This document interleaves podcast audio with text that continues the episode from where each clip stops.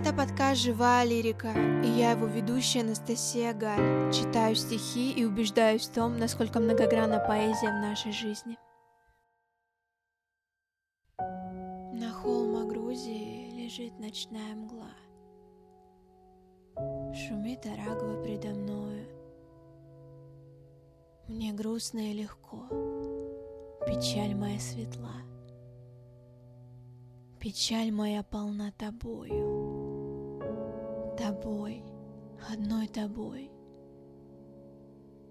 Уныние моего ничто не мучит, не тревожит, и сердце вновь горит и любит от того, что не любить оно.